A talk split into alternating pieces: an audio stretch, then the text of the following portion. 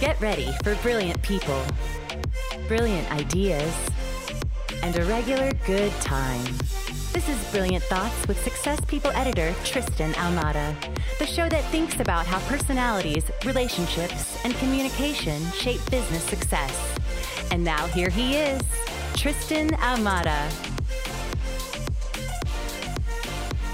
Great leaders focus on long term results. They understand the huge potential for success when attracting the best talent and then empowering them to perform. Now, from personal experience, that empowerment is really a demonstration of the leader's trust. And where there's trust, we know that relationships grow. And that's why I love today's guest. He's written a book that's both eye opening and very enjoyable to read. A lot of great storytelling here. He uses that storytelling to help leaders understand how to use their influence to connect with people at that level that we can then help people change, build strong relationships, and eventually grow businesses. Join me on this one. You're going to love it. Adam Bandelli. Welcome back to another episode of Success Magazine's podcast, Brilliant Thoughts. I'm your host, Tristan, and I've got with me Adam Bandelli. Is that how you pronounce it? Yep, Adam Bandelli. You got it. Awesome, buddy. And you just wrote a great, great book. I just finished reading it two days Excellent. ago Relational Intelligence. And I was digging into the title and I'm like, relational, into almost like emotional intelligence, right? Yeah, yep. And, and I'm thinking, I'm like, is it going to be along those lines? And I was, I was very pleasantly surprised. Yeah. The book was was great. It flowed really well, and the yeah. storytelling on your part, dude, yeah. on point. So, congrats on an amazing book, man, and thank you for being on. Yeah, no, my pleasure. All right, the very first thing that came to mind when when I was reading this book was because our audience is is business oriented, yeah, entrepreneurs, solopreneurs, that whole mix. I'm thinking in, in a professional world, I think it's really important to approach relationships the way that you outlined yeah. and we'll go we'll go into it but the very first question i have it's actually from a sentence you have like a little bit over halfway through the book yeah you said in a professional world influence is directly connected to leadership and i couldn't mm-hmm. shake that and i was like yeah dude that is that's so true i mean especially in a world where it's all about social media and perception yeah. and all that so, can you expand on what you meant by influence is directly connected to leadership? Yeah, yeah, I think that's a great place to start for our conversation today. So, when you think about it, people define influence in different ways. Um, we define influence as the ability to have a positive and meaningful impact on the lives of others. So, every leader is in a position where they're overseeing teams or individuals, and it's really about having the ability to bring out the best in your team members, bring out the best in your folks. It's helping people become the best versions of themselves. So to be an effective leader, you have to influence. Um, some of the clients that we work with, we'll probably get into more of what we do at the firm here in a little bit, but some of the best leaders that I work with empower their people. They bring people who are subject matter experts or great in a specific skill or area, and they bring them in and they empower them and give them the autonomy to perform. And so mm. I think when you mm. think about influence, it's really about helping people figure out what their kind of secret sauce of their superhero power is, and then really unleashing them to go forward and perform.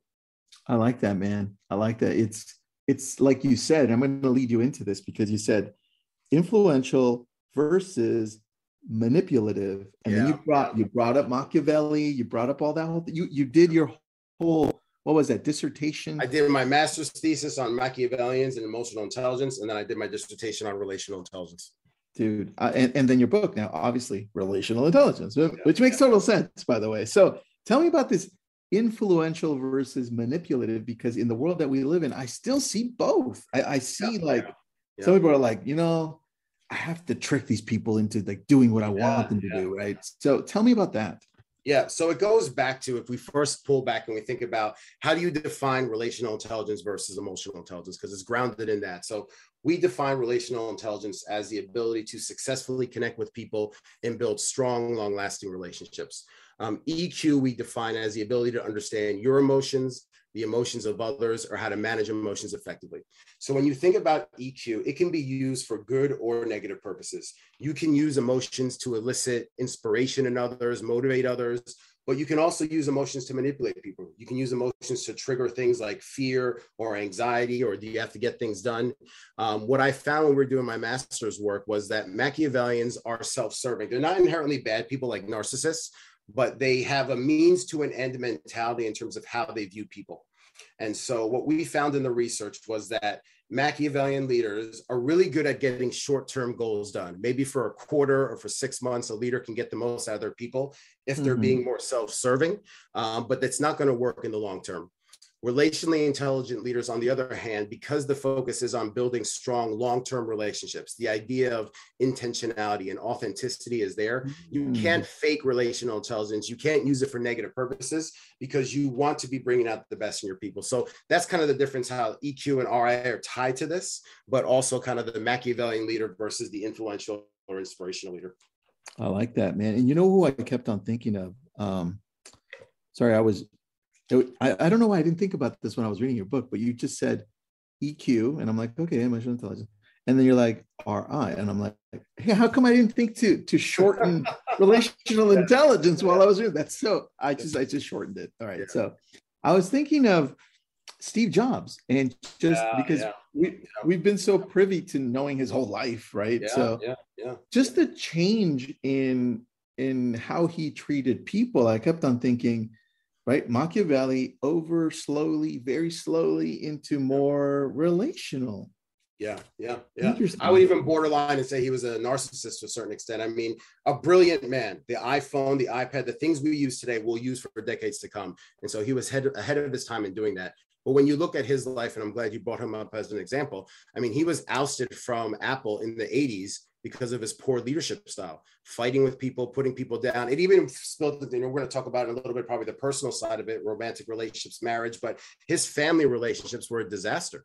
His daughters, I mean, he didn't speak to his daughter for 30 years. And so, to your point, I think as he evolved and when he came back into Apple in the 90s and he started with the dev- devices around iPhone and stuff, I think he evolved a little bit to know. I think you know that famous speech he gave at Stanford and he really talked about how you can impact people in a positive way. If you Google it, it's one of the most famous speeches out there, uh, commencement speech. But he talked about his journey and he talked about what leadership looks like and how to have an impact on people. And that was after going through his life and being more self-serving early on to being more building relationships and getting things done through others. Dude, that that's it. That's it. Good point on the narcissistic part. I didn't I didn't apply that earlier in my mind. Dude, I'm looking at your background, okay? And and for those of you listening and not watching, Adam's got this amazing background with shoes, and all I can see are a whole bunch of Jordan yeah. shoes. And I remember yeah. wearing the Jordan shoes that have the red sole yeah. and the black top when I was a kid. Yeah, yeah. Tell me about this. I want to know what's up with. Yeah, it's really so these are the Jordan 11s. These are the Jordans that he came back after the baseball spin in 1994. It was the first shoe he came out when he wore the number 45. Um, one of the shoes back here have 45 on it. It's collector item. So all the ones on the walls are collective items. Um, but I grew up in the 80s, Magic Johnson, Larry Bird, Michael Jordan. I was a point guard in high school and college basketball. And so for me, that was my first foray into leadership what does a great leader look like from someone like a Michael Jordan on into now? You look at Kobe Bryant and what he did in his career. You look at a LeBron James or a Steph Curry. So I was always fascinated coming from a sports background on what makes a great leader. How do they motivate? How do they galvanize others? How does it play into teamwork? Um, so that was really what led me down the path to becoming an organizational psychologist and leadership advisor. Interesting, man. I, I think that just that whole the whole idea behind your shoe collection just in my mind is saying influential versus manipulative, right? Yeah, That's yeah, like, yeah. huh, very interesting. All right, let's let's go into this because your book is outlined, I thought, into two two main sections. One is the beginning section, which is establishing rapport, understanding others, embracing individual differences, developing trust, and cultivating influence. That's part one. And that's of the, those, that's the model, that's the framework. Yep. That's the yeah, that's what you base everything on, which I thought was great. By the way, dude, I was like, damn, this is this is well thought out. I mean, you spent years doing this, by the way. It's just yeah, for me, yeah. for me, it was just a, you know a few days of reading, but yeah, well, it was fascinating for me on the journey. So like everything started. I picked up Daniel Goleman's book in 1995, Emotional Intelligence: Why It Matters More Than EQ, and I was a freshman in college and that really sparked for me. I was fascinated by there's something beyond IQ that can tell you if someone's successful, um, and that started me down the road of understanding and unpacking what EQ is, and then going and doing my master's thesis. When I started, I did my dissertation in 2006, so almost 20 years ago. Um, I knew that there were other skills that great leaders practice beyond just emotions things like developing trust things like embracing diversity and so i built the framework there were the the five buckets that are in my model. Um, the origins come back 2006, 2007 in my dissertation.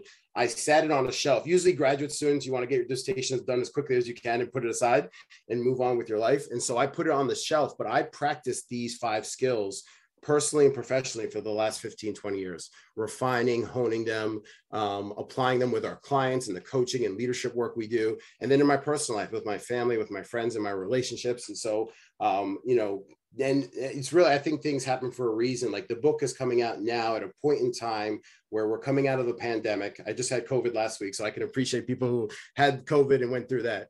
Um, but we're coming out now. We've been socially isolated. We've been communicating like this tristan for two years over zoom where i, I can't physically make eye contact eye contact with you body language all the things that are part of establishing a rapport that are not there now. We've lost the art of human face-to-face connection so you tie that in with social justice in 2020 and what it means to build inclusive cultures now. And then you look at the great resignation and why people are leaving the generational differences, millennials versus Gen Z versus Xers and baby boomers. Now is the time I think was to bring a book like this out that's going to have an impact on a lot of people's lives. Very true. I love that. Yeah, you can totally see how we can apply these. And this is, and look, the base, the basis of of how we can better understand relational intelligence those five things.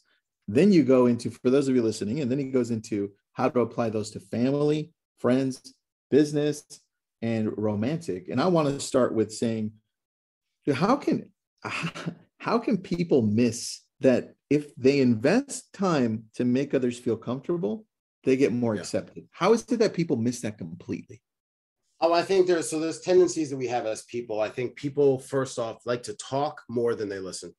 And so a lot of times people want to get their points of view across, business or professional. You look, we'll look at dating. You're meeting someone. I think men more than women, you want to say what you do. Either I'm physically fit and I'm healthy, or I make money, or I drive a fancy car. So people are always trying to, I don't want to say prove themselves, but they want to show what they have versus let me take a step back and ask questions and understand the person sitting on the other side of the table, whether that's a colleague, a manager, or a girlfriend or boyfriend or partner. Um, so I think that's the first big thing. People like to talk more than they like to listen. I think another foundational piece is that most people don't think with intentionality around relationships well, I just met my friends because we were drinking buddies or in the same fraternity or sorority in college. Or I'm stuck with this team of people I'm working with, so I'm kind of stuck where I am. Or if you're a new leader and you inherit a team, you're inheriting a certain set of folks. So I think people by trial by error, they just get into relationships, whatever those relationships might be, and they don't think intentionally about how can I build a strong connection with this person? How can I help them become better versions of themselves? How can we develop really strong trust so we can work collectively effective, more effectively? Um, I think a lot of it is that the lack of intentionality. And then the most important piece, I think, Tristan, is this authenticity.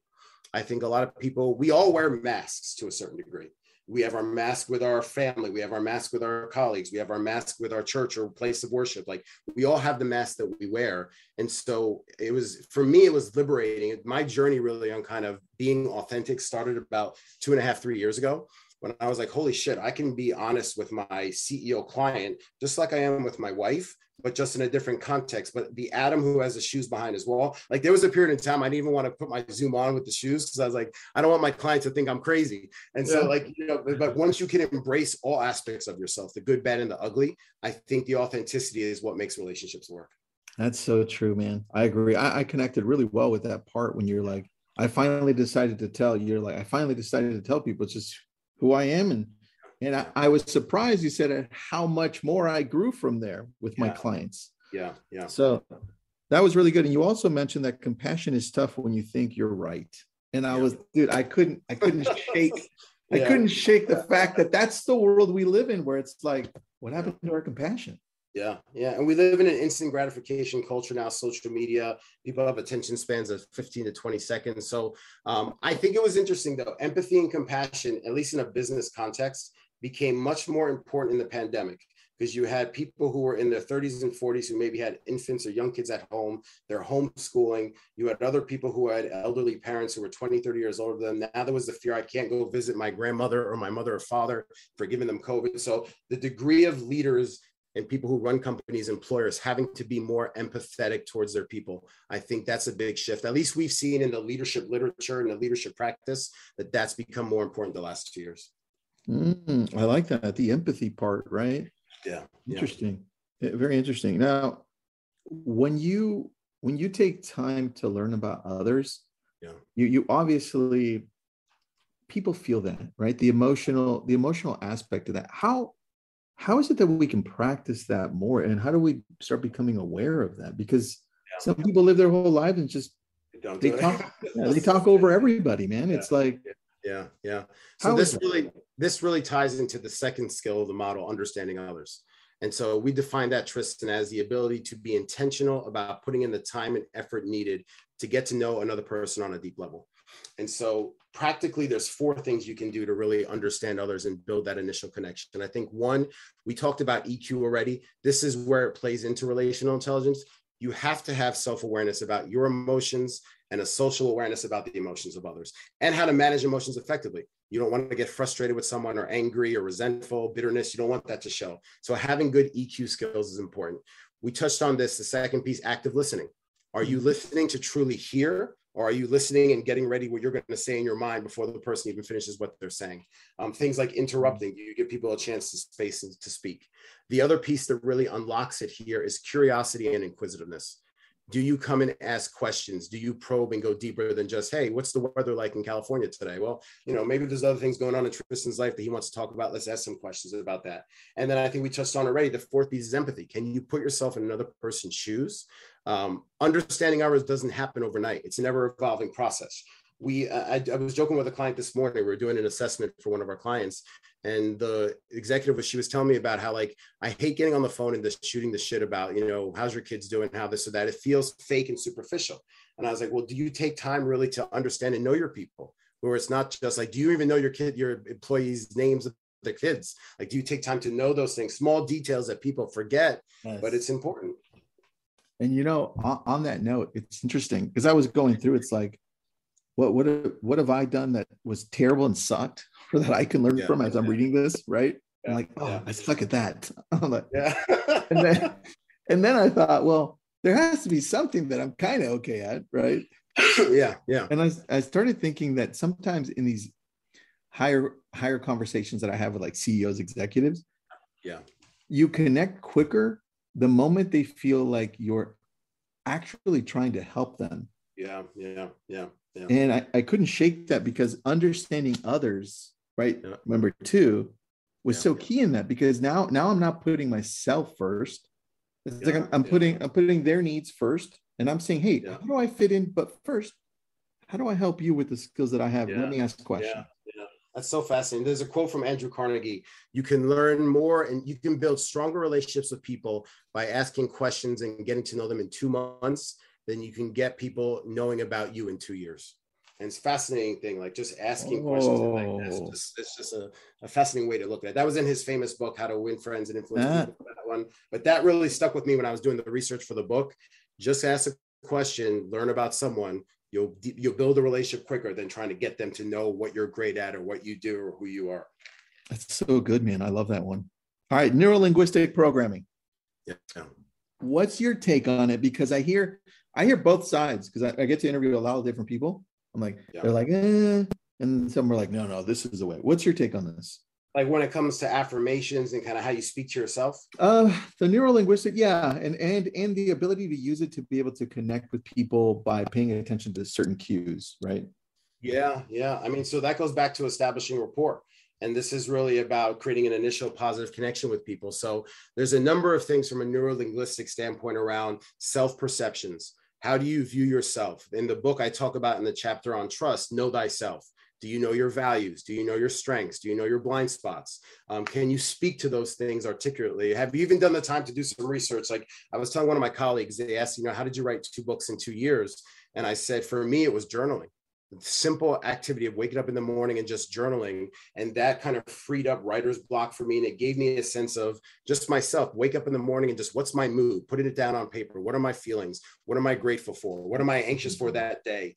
Um, so journaling was a big helpful thing. So self perceptions are big.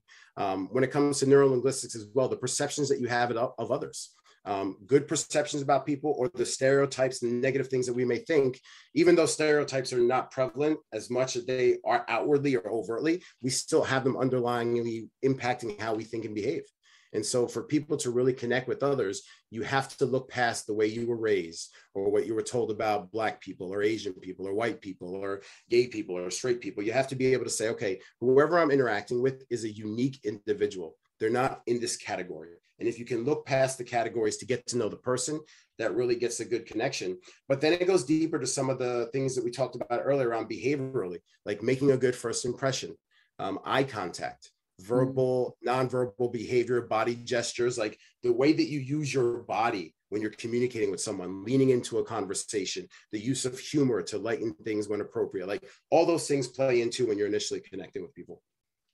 Uh, dude, those are all amazing pieces. But how do we shake the fact that some of us, well, all of us, are to some extent a product of our environment, and if we don't, and we don't go outside of our environment, yeah, you don't learn it. Yeah. How do we how do we yeah. knock out racism if we don't go, want to go and mingle with other people? Yeah, yeah. So I, again, it goes back to we talked about the chapter on family. Um, I can tell from my personal life experiences. So I, I, come from a family where mother and father. My father's Muslim, my mother's Christian. Um, they got divorced when I was young over religion, um, but I've been exposed to Islam and Christianity for my whole life. Um, I have some aunts and uncles who were Jewish. So, just from a faith and spirituality standpoint, I had that growing up. There were weekends where I was with my father in the mosque, and then there were weekends where I was with my mother in the church. And so, for me, it just gave me a broad understanding that people think and value and believe in different things. And that's okay. You can still embrace their humanity, even though they wear a hijab or even though they wear a cross or whatever the case may be. Um, a number of the colleagues that work in my firm are gay. And I found that gay or lesbian consultants are more empathetic. They can connect with people easily. And so if you can look past the lens of sexual orientation, that's another huge factor there. So race, ethnicity, another piece. I mean, I have colleagues on my team who are Black, who are Asian, who are Hispanic. And when we talk about diversity as a firm, it's not just a topic we talk about. I've built a firm with people who are diverse because I think that creates diversity of thought, which really enriches colleagues and conversations and stuff. So I, I you know, again, I was benefited by the luck of having this exposure early on. But I would say to anyone in your audience, if you came up and you grew up in a certain framework or mentality, like getting out there, seeing the world. I studied abroad in London for a year in college, and that's transformed my whole life of what Europeans are like, how Italians are different from Germans, different from people from the UK or Scotland. So, I mean, all these things matter, but your ability to be exposed to as broad of an array of people as you can. And the earlier in life you can do that, I think it helps with some of the stereotypes or the prejudices or the way that people act and behave. Okay, good answer. All right, now I'm going to go back a little bit. Yeah. To, because you mentioned something about self perception a few minutes ago. Yeah, yeah. And I thought, can can we have a self perception that's incorrect, you know, of, of ourselves? Yeah, obviously. Can we, or is that is that something that you thought of deeper or no? Um, so let, us take a, an example for for example. So competitiveness. Um, if you're growing up and you played sports, especially more individual sports and team sports, you look at track and field or you look at golf or tennis. Um, part of your identity may have been I have to win at all costs and I have mm-hmm. to be the best at what I do. Then you get someone who's finished their athletic career, high school or college, and they go into the world of work. And now you're on a team with people who have to get things done collectively. Um, you may be competitive with your colleagues, but that's not going to get you far. And so, how can you reprogram your thinking that um, winning is no longer me coming out on top, Winning can be me being the best version of myself. Winning can be our team winning. I'm always fascinated when I coach leaders. The language, I'm a big, strong proponent of language and the words that we use. I'll interview an executive and talk about how they get things done in their organization. If they use things like, I did this, I accomplished that, I not using the word we, my team did this, we did that, it speaks very quickly to kind of their views or their biases of how they see things.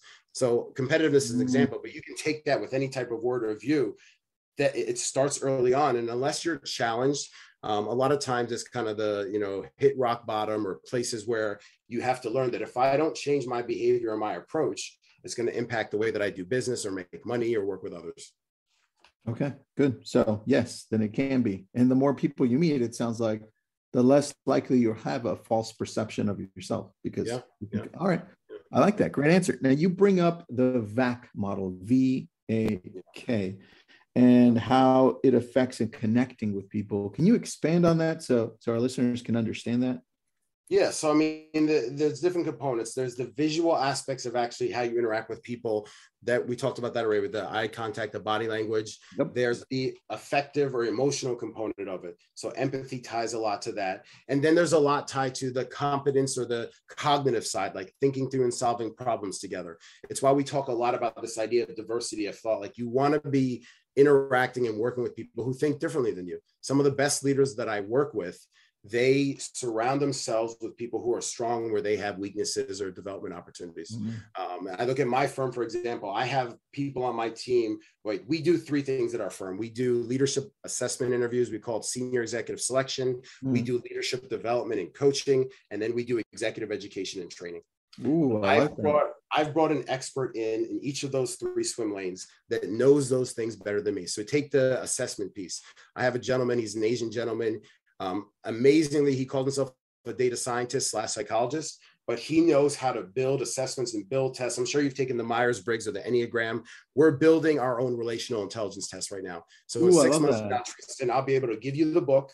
And so you'll say, hey, what's my relational intelligence? And we'll be able to give you assessment to say where you stand on it today. And then I have another woman, Hispanic woman, who leads our executive education and training practice. She has an expertise that I don't. She spent 15, 20 years in HR in a learning curriculum design space. So now we'll be able to give you the book. You can read an idea. We'll tell you and give you an assessment. And then we have a two day immersive experience that we have. That's a training and education. You get to learn these five skills mm-hmm. and practice them with your colleagues. So, how you can develop trust and be vulnerable and be able to embrace diversity. So, I've built a firm with people who are diverse from different backgrounds, but also have areas of expertise where I don't. You know, I'm good at doing a little bit of each of these things, but I'm not an expert when it comes to statistics and analytics. I'm not an expert when it comes to training, but I surround myself with people who are and then empower them to perform. Sounds like that's the way we should run a company, man. I love that. That's a that's a great model to follow. Yeah. yeah. Going into then developing trust, I couldn't I couldn't also shake the thought that if we don't trust ourselves, because you, bring this up yeah. in the book, it's not it's not yeah. anything, it's you. Yeah. You say if you can if you can't trust yourself, then how the hell are other people going to trust you? Pretty much. Yeah. yeah. You have to uh, here's what you said and i'm just rephrasing it. Yeah. it's twofold. You have to show up for yourself and then you have to show up for others. And that's how you start trusting yourself and that's how others start trusting yeah. you. Dude, that was to me that was my big one of the big ahas of the book. Expand on trust in that form. Well, I mean, again, so let me talk about the concept and then we make it really very real and practical for your listeners. Um, in the book, the section is called Know Thyself. Um, in order for you to build trust with other people, you have to know how you're wired. You have to know what things make you tick. You have to have an understanding of kind of your good, bad, and ugly um, before you can start to build trust with other people. I look at my own personal life. I was diagnosed with bipolar disorder in my early 20s.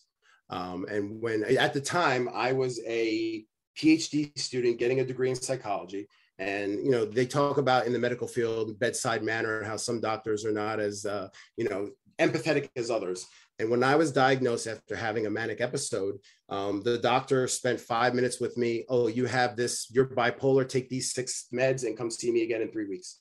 And I outright rejected the diagnosis. How can a psychology uh, PhD student have a mental health disorder? That's crazy. That's not possible. I mean, that was my ignorance at that point in time.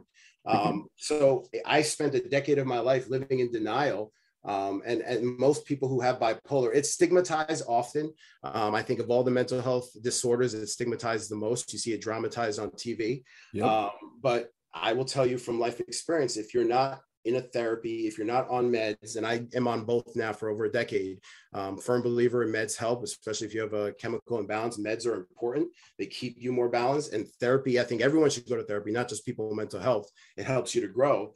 But the decade that I was not on meds, I had a chaotic life. You know, there was a period of addiction, there was a period of extreme behaviors on the other end, marathon running and things like that. And so, in my own life, until I truly knew myself and knew about the things that make me tick. You think about famous people like Kanye West. Mm-hmm. Um, he's a great example of someone who is diagnosed, talks about it, but he doesn't help. He doesn't get on meds. He doesn't kind of have a program. And you see the things that have happened the last couple years in his life with divorce with Kim and some of the other things. So, um, you know, know thyself doesn't just focus on mental health. It's just know who you are as a person in general. And your ability to understand that then opens the door for you to develop trust with other people. You know, we view trust or we define it in the model. It's the ability to be vulnerable and take a risk to be exposed to the actions and behaviors of others. So once you know yourself, it then becomes this concept that I talk about in the book, the bank account of trust. And are you continually sowing or nurturing into relationships? This idea of intentional generosity. Can you pour into a relationship and trust people? The great leaders that I work with, they don't demand that their people earn their trust they extend trust first so that they're able to build into that relationship. And then again, the big thing here, we call it the five C's, the underlying aspects of trust. Um, for leaders to trust their people, vice versa, you have to be competent. Do I know Tristan's going to do a good job? Commitment. Do I know he's going to honor his commitments to me or the organization? Consistency. Is he going to show up the same way each day? Can I count on him? Character. Do you have good ethics and integrity? And then courage. Are you willing to say things that need to be said when they need to be said? You know, the, the consistency part, that is so true, man. How, how do you show up consistently so that other people can learn to trust you? Because that's the yeah, person you're showing up as. That's right. That's right. Yeah. Really good point. And you, you mentioned it. I think you mentioned that the first, the first time you realized that there was something wrong was, was that the time when you were with your father you said you were signing documents for yeah yeah there was tell a, me whole, about, a whole thing with the father so, tell me about yeah, that. so for, yeah so for people who have bipolar um, there's two different types. There's bipolar 1 and bipolar 2 i was diagnosed with bipolar 2 bipolar 1 is the um, version of bipolar that they dramatize on tv where in the morning someone can be suicidal and in the evening they're running around having sex with 20 people. Um, that is the more extreme version the type 2 bipolar, bipolar 2, which I have, has periods of hypomania and then mild depression. So there was a period for about three or four months where I was depressed for the first time. And for people who haven't dealt with depression, um, you know, they'll say, dust it off your shoulders, just tie your bootstraps tighter, you'll be fine. Depression is a real thing. It does impact people. Sometimes you cannot get out of bed. And so for someone like me who's type A, who was an athlete his whole life, the idea of not being able to get out of the bed and go to the gym was was was terrifying. Um, and so I had a three, four month period of depression. And then that spawned and turned into a three, four month period of mania, um, sleeping two hours a night, um, drinking excessively, working out four or five hours a day. I mean, extreme, extreme behaviors. That is bipolar, extreme highs and lows. And so it was during that time that I got into, you know, some financial situations with my father and purchasing a house and doing things that, you know, a, a normal person who's not on the highs and lows would not have engaged in a lot of those risky behaviors. Yeah. Um, and so again, it was going through all that. And then three months later, I fell into another depression where I was suicidal. Um, that was where the diagnosis took place. I was 23 at the time. Wow. Wow. All right. You bring up you bring up self-comfort. Yeah. And yeah. and I'm assuming you've been through a lot of that in the process of yeah. writing this book because I, yeah. I, can't imagine you not. This is amazing. How do we open up about our struggles? Is it through a journal, like you said, you journal? Is it is it through talking to other people? Is it a combination? What, what does that look like? Yeah, so I mean, in the mental health circles, it's having your quote unquote care team. Um, so for me, I'll use my own life as an example. And again, I try anything that I write about in that book or the other books that I've written, I try to talk about things from my own experiences. I'm not going to tell you how to deal with depression because every person's different. But if I can help you with what I've gone through in my life, then I feel like that's the way that I can contribute to society or contribute to you as a person or as a leader, as a husband, as a wife. Um, so for me, Um, it's been a journey. As a psychologist and as an executive coach, I think every coach should have a coach. As a therapist, every therapist have a therapist. You have to go on this self-exploratory journey to really understand and know thyself. So I think that's an important piece in my framework. And I've had different therapists and advisors, spiritual advisors in different seasons of my life. Right now, I go to a therapist who is a combination of both therapy but also spirituality. My faith is really important to me, and so there are things that I can I can pray with my uh, counselor, my therapist. I can talk about things that are in the Bible that relate to what I'm dealing with today. So for me, having a therapist or a coach or a life coach, having someone that you can bounce ideas off of, who's not connected to your job or is not your mother or your father and your family, I think that's important. I think it's also important to really surround yourself with an inner circle of people that you trust your spouse, uh, maybe two or three close friends or colleagues? Are there four or five people that you can be real and raw and honest with? Uh, one of my best friends for over 30 years, I talk about it in the book. There was a period where I was in my first episode of depression where I was seriously contemplating not finishing my PhD. Yeah, I remember. And my friend and my friend came to me. We were sitting down. I remember we were down in Central Jersey at the beach, I'm a shore kid. I grew up down the shore in Jersey, and we we're sitting on a boardwalk, kind of feet dangling over the boardwalk. And he said, Look, you will regret it the rest of your life if you don't complete it. I know it's going to be a hard thing for you, and you're going through tough time. Like you have family, you have friends, people care about you. Don't give up on your dream that you've had for a decade because you're going through a tough time. Um, and that really spoke to me about resilience and about tenacity and about stamina and fortitude um, and it really helped me through that period. And I've been, and I was there for him 10 years later where he was engaged and the engagement broke off. And I had to help him kind of work through that piece. And what were some of the things that he did to contribute to it ending? And what were some of the things that his partner did? Um, and so we've, we've had a beautiful, we've known each other since we were 14 and we're both in our 40s now. And so 30 years. That's awesome. Each other, and we've grown and evolved through different seasons of our life. That's awesome, dude. That's an awesome relationship right there. Yeah. yeah talking about relationships, right? That's a great relationship. um, all right. In, in, regards to narcissism, yeah, I, I, have a personal question here. Yeah, is it is it good or bad for leaders to be narcissistic? Like, yeah. what what do you find? in my experiences, it's bad. I mean, in my experiences, I think if you're self-centered or if now here's the thing that's really from a psychological standpoint that's challenging. I don't think most narcissists set out to be and say, I'm going to be an asshole. I think that's true. I think I think there's deep trauma early in life where they were it doesn't have to be trauma like physical sexual abuse but there, there's some type of traumatic event that made them think that if i engage or behave in a certain way i'm not going to feel like this again inferiority complexes or um, you know something like that so most of the narcissists that i see and i have some of them in my family i talk about in the book i have some of them that i work with um, yeah. there's an inflated sense of uh, egotism um, I think pride in any aspect is a behavior that can destroy someone's life. Um, humility is something that I practice. I've learned that over my life journey in my 20s. I was very prideful. I felt the world revolved around Adam. Um, I found out very quickly it didn't. um, but, you know, the, and for me, it was a rock bottom moment. But I feel like pride is a big thing that leads to narcissism. Um, we all need help and support from people at different seasons in our life and it's okay to ask for help.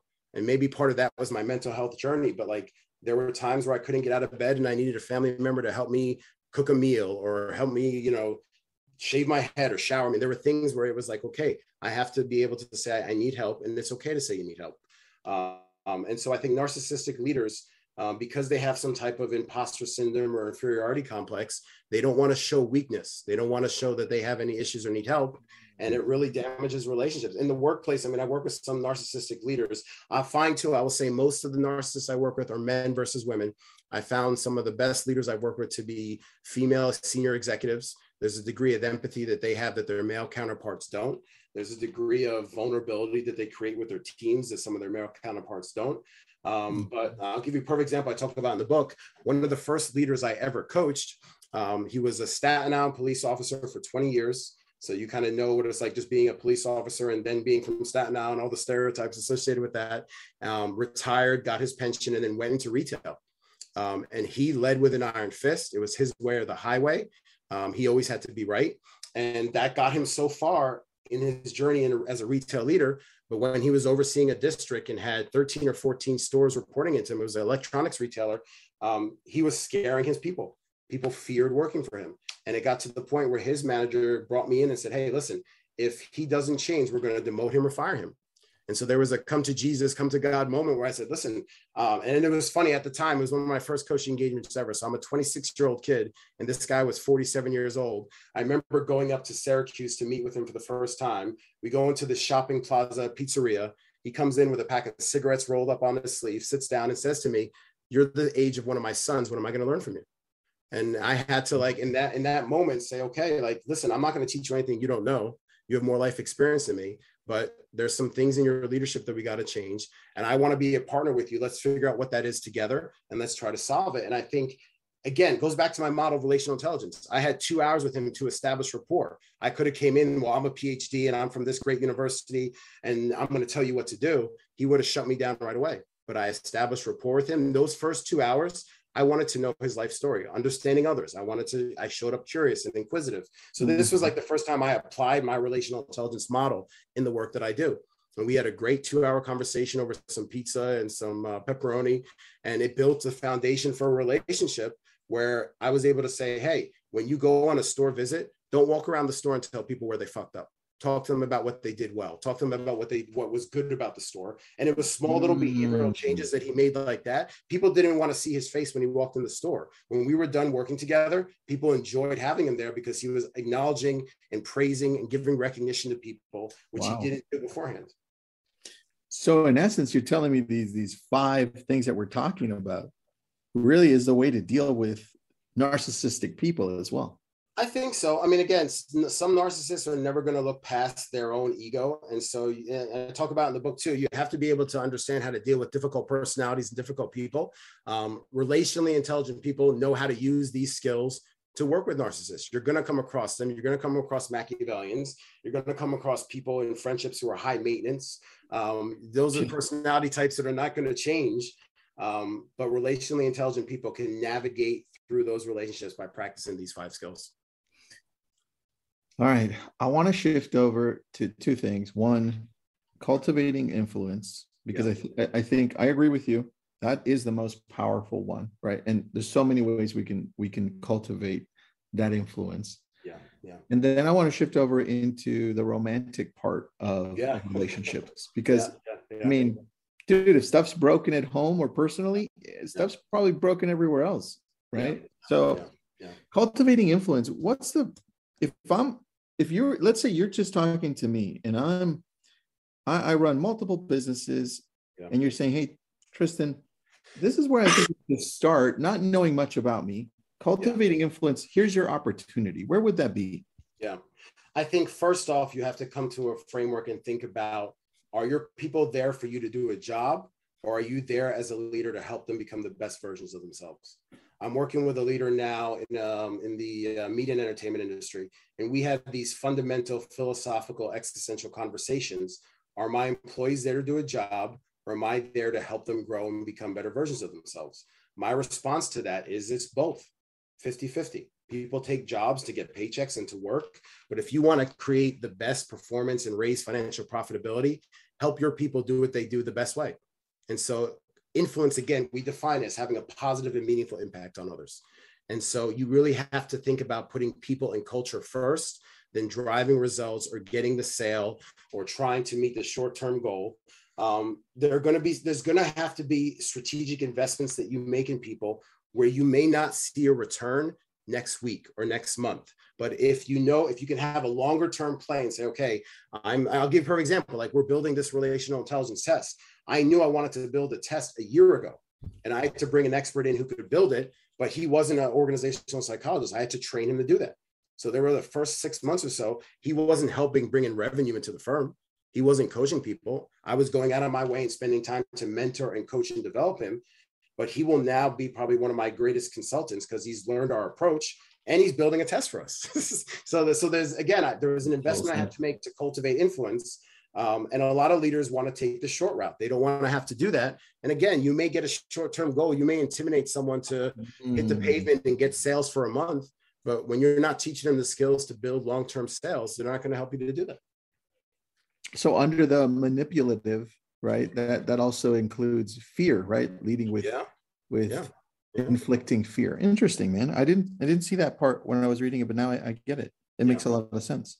All right, let's shift over to the romantic part because you had yeah, some great yeah. examples in the book, and I think, look, for for the most part, most people will relate with that one.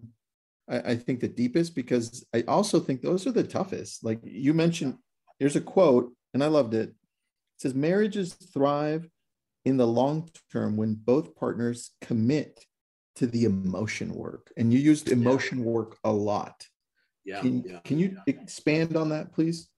Yeah, yeah. So it, it goes back to the developing trust piece, but again, vulnerability in your most important romantic relationship with your partner. Vulnerability needs to be the fabric of what makes things work. Um, I look at my relationship with my spouse, like we um, we've gone through ups and downs and moments where I've had to be more vulnerable with her. She's had to be more vulnerable with me. But it goes back to this idea um, she's the whole idea of me being authentic really started three, four years ago in our relationship, where she started to talk about her life experiences and how she was able to be her true, genuine self and how that impacted relationships in her life. Um, I talk about it in the book. I had an estranged relationship with my father for 15 years around what happened when I had my first manic episode. And she had a very frank conversation one day with me. She said, Look, my father was murdered when I was five if I had five oh. minutes now, I would do whatever I could to speak to him again.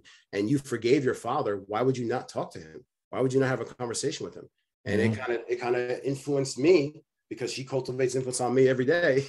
when, I like, when I like it, when I like it, when I don't. But she got me to say, "Hey, you know what? That's right. Uh, there's no bitterness. It's 15 years later, and those were 15 years where I didn't connect with my siblings on that side of the family, my cousins. I have like 30 people on that side of the family that just because there was a falling out and I never addressed it, and never got to build those relationships. And so again, I think you know the the ability to put in the emotion work, um, and it's harder for men, I think, than women. But you know, a relationship. This is what I talk about in the book too. Relationship. The word relationship is a verb, or the word love is a verb. You have to practice it every day. At the end of the book, I talk about altar calls. Like every day, you have to make sacrifices for the people that mean the most to you, and that's where the emotion work really comes in. That was really well said, man. I, I like that it's a verb and you have to show up every day with it. It's like an action. It's yeah. an action word. Yeah, I, right. I, like that. So it's not a Disney fairy tale where you just walk up into the sunset. Getting married and that maybe the day is fun, but then it's work. You know, it's it should it should be enjoyable work. It should be enjoyable work. Um, it's the most important relationship in your life outside of your kids, maybe. And so, like you you need to you need to really put the time and effort. And there's going to be I'm a big proponent too that we go through seasons in life where one partner needs to carry the weight for the other one. Mm, um, mm. You know, dealing with mental health, like there are times where I'll be depressed and I need support from family or friends, and vice versa. So again, the emotion work goes back to vulnerability, goes back to trust. All that's tied into that too. You know, Brene Brown said something a while back. She said, I, I, with my husband, and she says, I've got this thing where I tell him, Hey, I'm only 20% today. And he's like, I got you. I got you. Yeah. I'm like, oh, that's my, my, my wife will tell me when I'm at 20% a day. As the day goes on, she'll say to me, uh, I don't think I want to talk to you. It's 5 p.m. Oh. you know? Yeah. So yeah. That's funny, man. That's funny.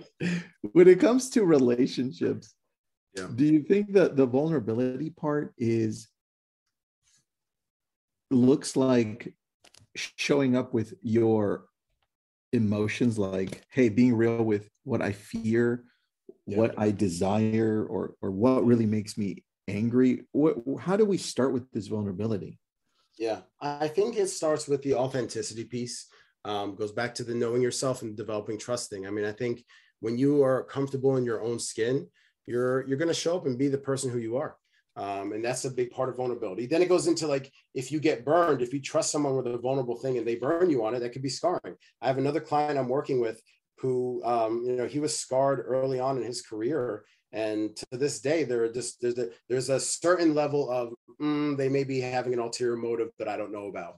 And so there there are times where like people can have a moment where that happens. So there has to be vulnerability but it has to be re-encouraged and reinforced. And you have to have a, a positive affiliation or a positive reinforcement happen because i think that's one of the big blockers that prevents people from building deep relationships is you have that one story where someone burned you or someone cheated on you or someone mm-hmm. broke broke some rule in a business relationship um, we've done a lot of research the last couple months, Tristan, as we're building out this framework for our clients.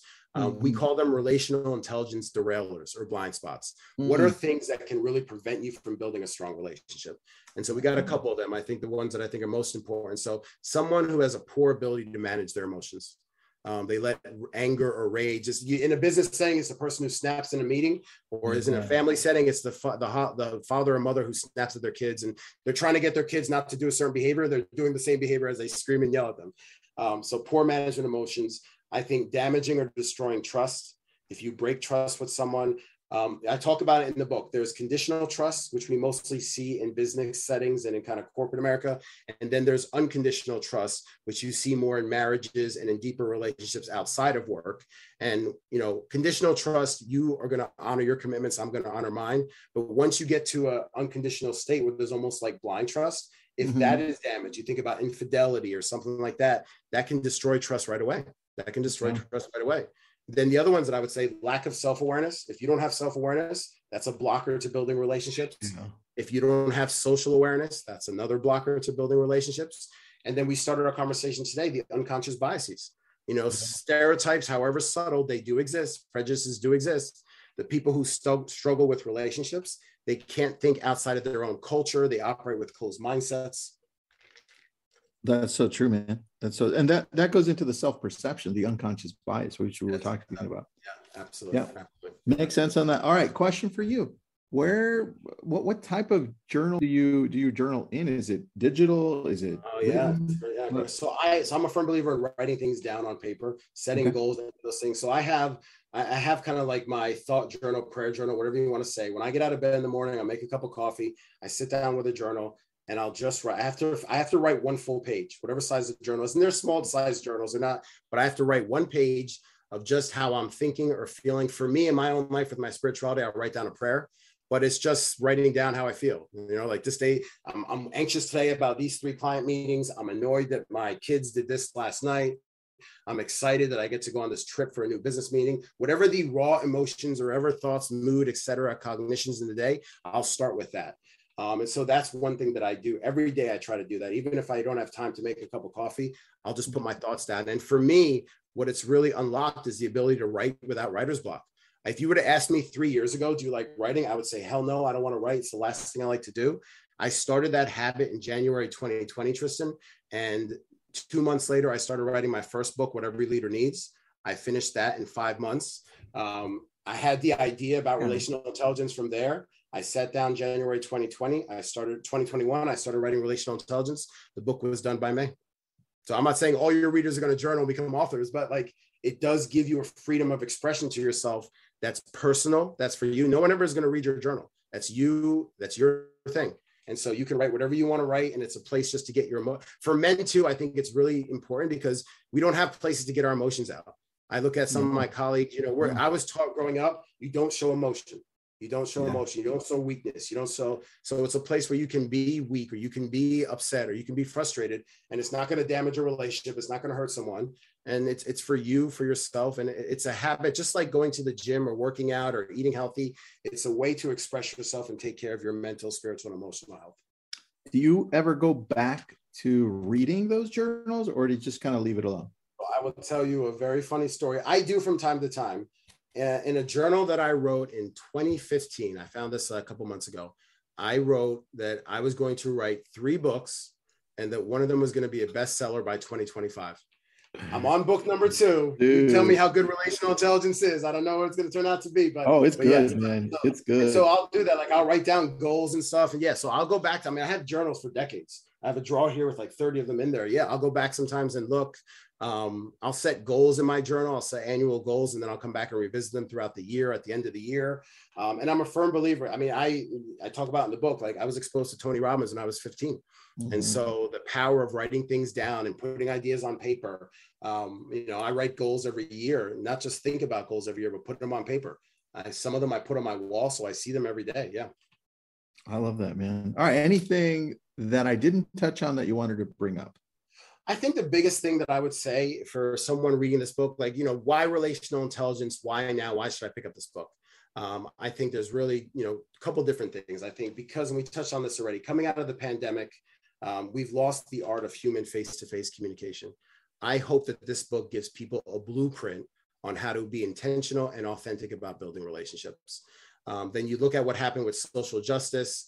Um, diversity, equity, and inclusion is not just a phrase or some catchphrase. It's good. I mean, you, I, it's horrible what happened in Buffalo two days ago. Yeah. With the, I mean, you talk about racism. Racism is in our country. It's not going to go away. But I think great leaders, great employers who run companies, they create inclusive cultures where everyone feels valued and appreciated. And this book talks about that as well. And then I think the biggest thing, you know, we're in the great resignation now where people, particularly millennials and Gen Zs, they have more options than ever before. And so they're leaving companies and they're taking jobs, but they're not just doing it for pay title and compensation. They're doing it because they have poor relationships with their managers. They say people don't quit jobs, they quit their bosses. So if you're an employer, if you're an entrepreneur, if you're building a business, this book will give you a blueprint on how to build great relationships with your people where they feel that they're contributing, where they feel that they matter, and you'll be able to retain your talent because of it. So good, man. I love that. Well, I'm going to recommend the book definitely. So I'll blast that out. I took a ton of notes this yeah. time and when I read it already so on yeah. my remarkable too, by the way, that's what I've been writing using. Awesome. Yeah. The book is going to be out in four weeks. So it's coming out early June. Um, it'll be available everywhere books are sold. So you can follow me on social media. You can follow our firm's page, Bandelli and Associates, or just Adam Bandelli, LinkedIn, Instagram, YouTube. So we got a bunch of stuff. Um, and we've been kind of on our marketing campaign since January. So you Google Adam Bandelli Relational Intelligence, you'll have a bunch of our articles and a bunch of things come up. All right. Did I just followed you? Dr. Adam Bandelli? On Instagram? Yeah. Instagram, it's official, it's official underscore Bandelli Associates. So official underscore, not Bandelli Associates, one word. Um, and so that's where we post our comments. We talk a lot about mental health on there. I'm a big proponent of mental health awareness. So we talk about that on there. We talk about relational intelligence and we talk about leadership. Those are the three things that I'm known for. I want the firm to be known for. So that's where we spend our time. I got you. Official underscore Bandelli Associates. Associates. I got you, man. Thanks awesome. for being on. I appreciate no, my pleasure. You. Enjoyed the conversation. Thank you, and thank you for reading the book. I'm glad it was helpful. That's that's my goal. I'm not trying to sell books. I'm trying to help people with an idea that can change their lives. So hopefully, uh, hopefully, it gave you some thoughts to think through that. A lot, a lot of great thoughts. Those are all the brilliant thoughts that we have for you today. If you like what you're hearing, drop us a review or just tell your friends. This has been a Success Podcast. Head to success.com slash podcast to hear more just like it.